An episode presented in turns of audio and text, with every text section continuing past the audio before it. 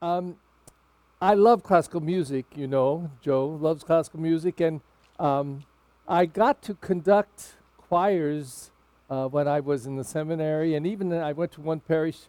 It's where I met Joe. I I took over the, the choir for a while because they les- lost their choir director. It just was a circumstance. But I never got to conduct an orchestra, which I would have loved, and I've imagined it many times.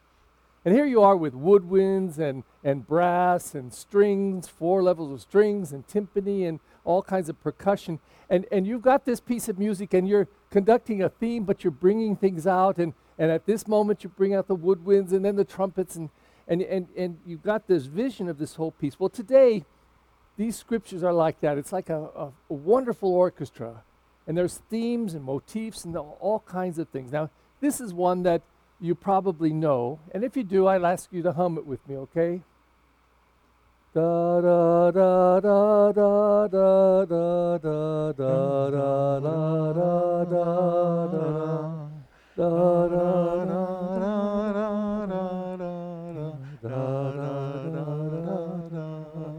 Okay, now there's a beautiful theme, and in that ninth symphony, Beethoven will start pulling things out and just molding and building this just incredible incredible symphony. The word is that today. If there's a theme or motif, it's clearly about building the kingdom of God, the kingdom of heaven. That's our call, that's our challenge. That's where all the life is. But these scriptures today pull together in some beautiful ways, and I'm, I'm going to pull woodwinds out and different things along the way.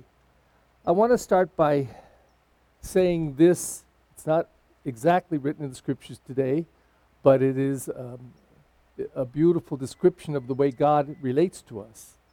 And Jesus says, Love one another as, ah, love one another as I have loved you. And how has He loved us? Well, of course, He died, died for our sins, died on the cross in love and forgiveness as He died. But He has loved us and still loves us as sinners.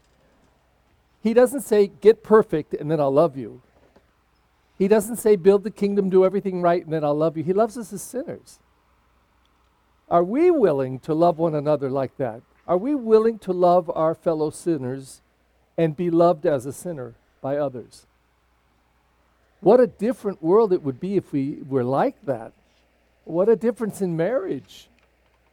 I mean, uh, why do we expect our husband or our wife to be perfect? They're all sinners. But if we could love the sinner and honestly share with them how we feel about their sin, especially as it might affect us. For example, if we live with a grump, he or she, either one, could we, instead of fighting about it, say, honey, I want to say something and just ask you, just please hear me. I don't want to discuss it or, or fight about it, but I just want to say, you know, when you say things sarcastically to me and grumpy, it hurts. And I, I don't want you to not say things to me, but I wish you could say it differently. That's it. I walk away. Let them know how we feel. Gotta let them know how we feel. We don't have to fight, hit them over the head. Love one another as I loved you. And then we kept saying or singing in this responsorial psalm this phrase Lord, I love your commands. I love your commands. The law of your mouth is to me more precious than thousands of gold and silver pieces. I love your commands. I love your commands more than gold, however fine. For in all your precepts I go forward. And this was the, the phrase that jumped at me. I, I always, as I listened, different things hit me at different masses, and this was the one that hit me. Every false way I hate. Every false way I hate. What are the false ways? They're the things that are not of the kingdom, really. And the kingdom uh, of God, the kingdom of heaven, the precepts of the Lord are the things that call us to true ways. Love one another as I have loved you. That's a true way. A false way is you get me, I'll get you right back. As I love to say, not because I love it, but because it's so true. we're raised on a, a litigious society that says somebody hurt you, sue them, get them, pay them back. Is it not so? Now, I'm a firm believer that sometimes growing up, you have to punch someone in the face. You do. They beat you up, they're bullies, and sometimes you just have to punch them in the face once and they'll walk away. Do it again and see what happens. But that's not a way to live life. Sue them, get them, pay them back. And the way that Jesus lives life, the true way, as he would put it, would be to love and forgive. To love and forgive. Love one another as I have loved you. Someone who got that long before Jesus came on the scene, because it's a kingdom way, it's also a gospel way, was Solomon, son of David. And after David died and he became king, filling the shoes of his father, in a dream, you heard it, God spoke to him and said, You ask me anything, because you're the king now. You ask me anything that you want, and I will give it to you. And then this revelation, this amazing, no wonder he's king. He said, Lord, give me an understanding heart so that I can rule these people. An understanding heart. And even God's surprised in this. He says, Whoa, whoa. You could have asked for riches. You could have asked for health. You could have even asked for a long life or all of the above. And all you asked for was an understanding heart. He says, I will give it to you. I will give it to you in abundance. What do we ask for? What do we want from God? Do we believe that if we ask it sincerely with all our heart that we'll get it?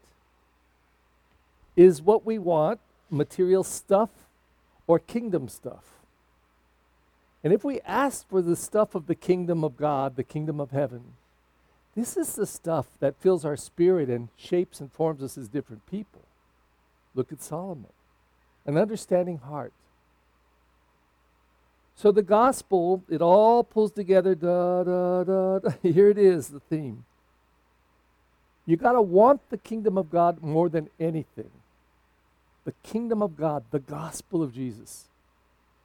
And in that is the stuff of life that really matters. So the gospel says in three different parables and then a, a fourth statement, in three parables, so the kingdom of God, this is what it's like.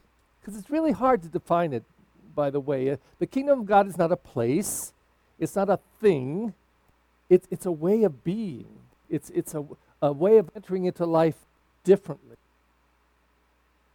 Jesus says, he's always preaching about the kingdom of God. He says, hmm, the kingdom of God is like this.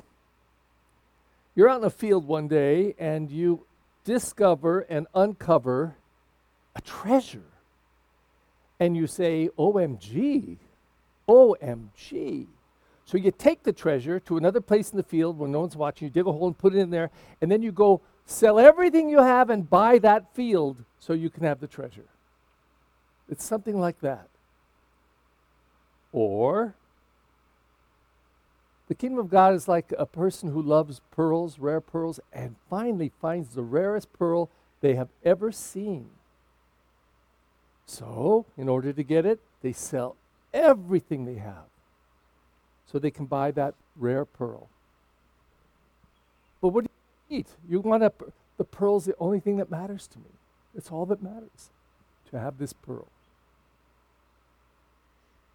Or the kingdom of God, well, whatever it's like. Whatever it's like for you, for me. Something so precious, that's what we want. Now, Jesus then introduces this third image, and it's really um, fortunate and unfortunate. It's unfortunate because people, I think, misunderstand it. He talks about the kingdom of heaven being like fishing and getting good and bad fish alike. And they, well, after you've filled your nets and everything with the fish, then you separate them out. The good fish you keep, you're going to eat them. But the bad fish you throw away, burn them. And it'll be like that at the end of time. And basically, the way people hear it is if you sin a lot, you'll burn in hell. Well, uh, the reason I don't think uh, that, that Jesus meant that literally um, and as a place and burning is because it's a form of language in the Bible. It's end times language. It's, it's, there are whole books that use this end time language Daniel, Apocalypse. Um, it's, it's a way of saying something about the present by talking about the end. So you say to somebody who um, doesn't wear their mask, say, uh, You better be careful, you're going to die of COVID. And then they do. So you say it not because you're predicting it, although it is kind of a prediction, but because you want them to change their behavior right now. You don't wear your mask, you're going to die of COVID 19. Uh oh, I'll wear my mask. It's about changing the present. So Jesus uses this language, this apocalyptic language, because it, it was a typical language. All the prophets used it. But the whole point was to change today. And what was so urgent to Jesus? Become a kingdom people, become a gospel people. And why? I believe the gospel and the preaching of the kingdom of God is really, in a way, it's selfish. It's about becoming a people of peace, an integrated people. Da, da, da. Wow, you hear that theme, you just want to pass out. It's so beautiful. what happens to us if we become a kingdom people, a gospel people? So we spend our whole lives trying to focus on that as the most important thing. Follow the teaching of Jesus Christ. Love one another as I have loved you. I hate false ways. I hate them. I don't want to live false ways. Now, even when we choose the kingdom and the gospel, I guarantee it, you're not going to live it. I'm not going to live it perfectly. I'm absolutely convinced about Jesus preaching about the gospel, about the kingdom of God. Absolutely convinced, but I don't live it every day. I don't live it every moment.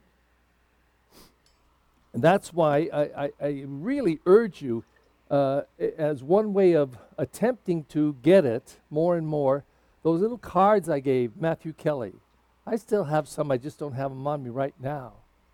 Uh, I did mine this morning with my coffee, I always do. I don't always do all seven steps, but I always do the first two at least. I spend some time just thanking God that I got up and I'm alive still at 70. Uh, that's a feat. I thank God for my health, my relative health, because I've had my problems like most of us. I thank God really for this community because it's a very welcoming and loving community and very generous to me personally. And I thank God that I've got a, a house to get up in in the morning. I mean, there's people living at the river and get off on Verdugo Boulevard and there's a couple tents there and it's so sad. I don't know what I would do if I, I didn't have that. I'm so grateful. So I always start with gratitude. It's the attitude. But the next step is the one that that helps me to become more uh, a kingdom person every day. Matthew Kelly puts it this way, and it, it's great because in the seminary I did this examination of conscience. We called it an examen every day, twice a day, at night prayer and morning prayer. So at night prayer, we went through the list, and it was all negative, always negative. Where did you sin? Where did you blow it? Where did you fail? Um, and that was where we were in the 60s and 70s. Where have I blown it? Where have I not been enough? Always negative.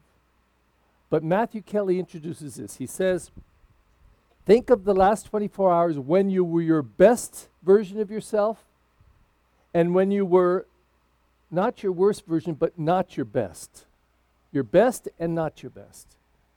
And just think about those when, describe those moments when you, you were being your best self and then not your best self.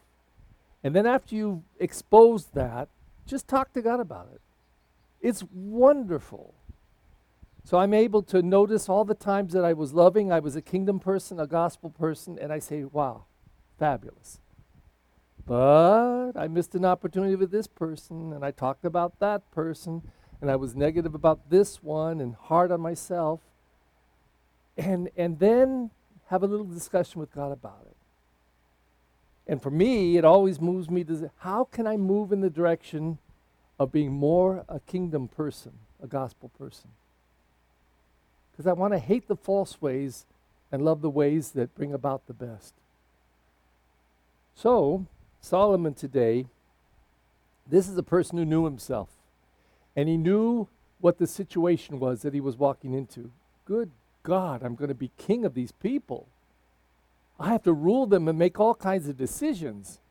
So give me money and give me health. No. Give me an understanding heart. An understanding heart so I know how to respond to them, rule and guide them, be a real king over them. What a prayer for parents. God, give me an understanding heart so I know how to guide and rule these children that I've been given. God, give me an understanding heart so I know how to respond to my husband and wife, especially when they're not so nice. Love one another as I loved you. The message is clear.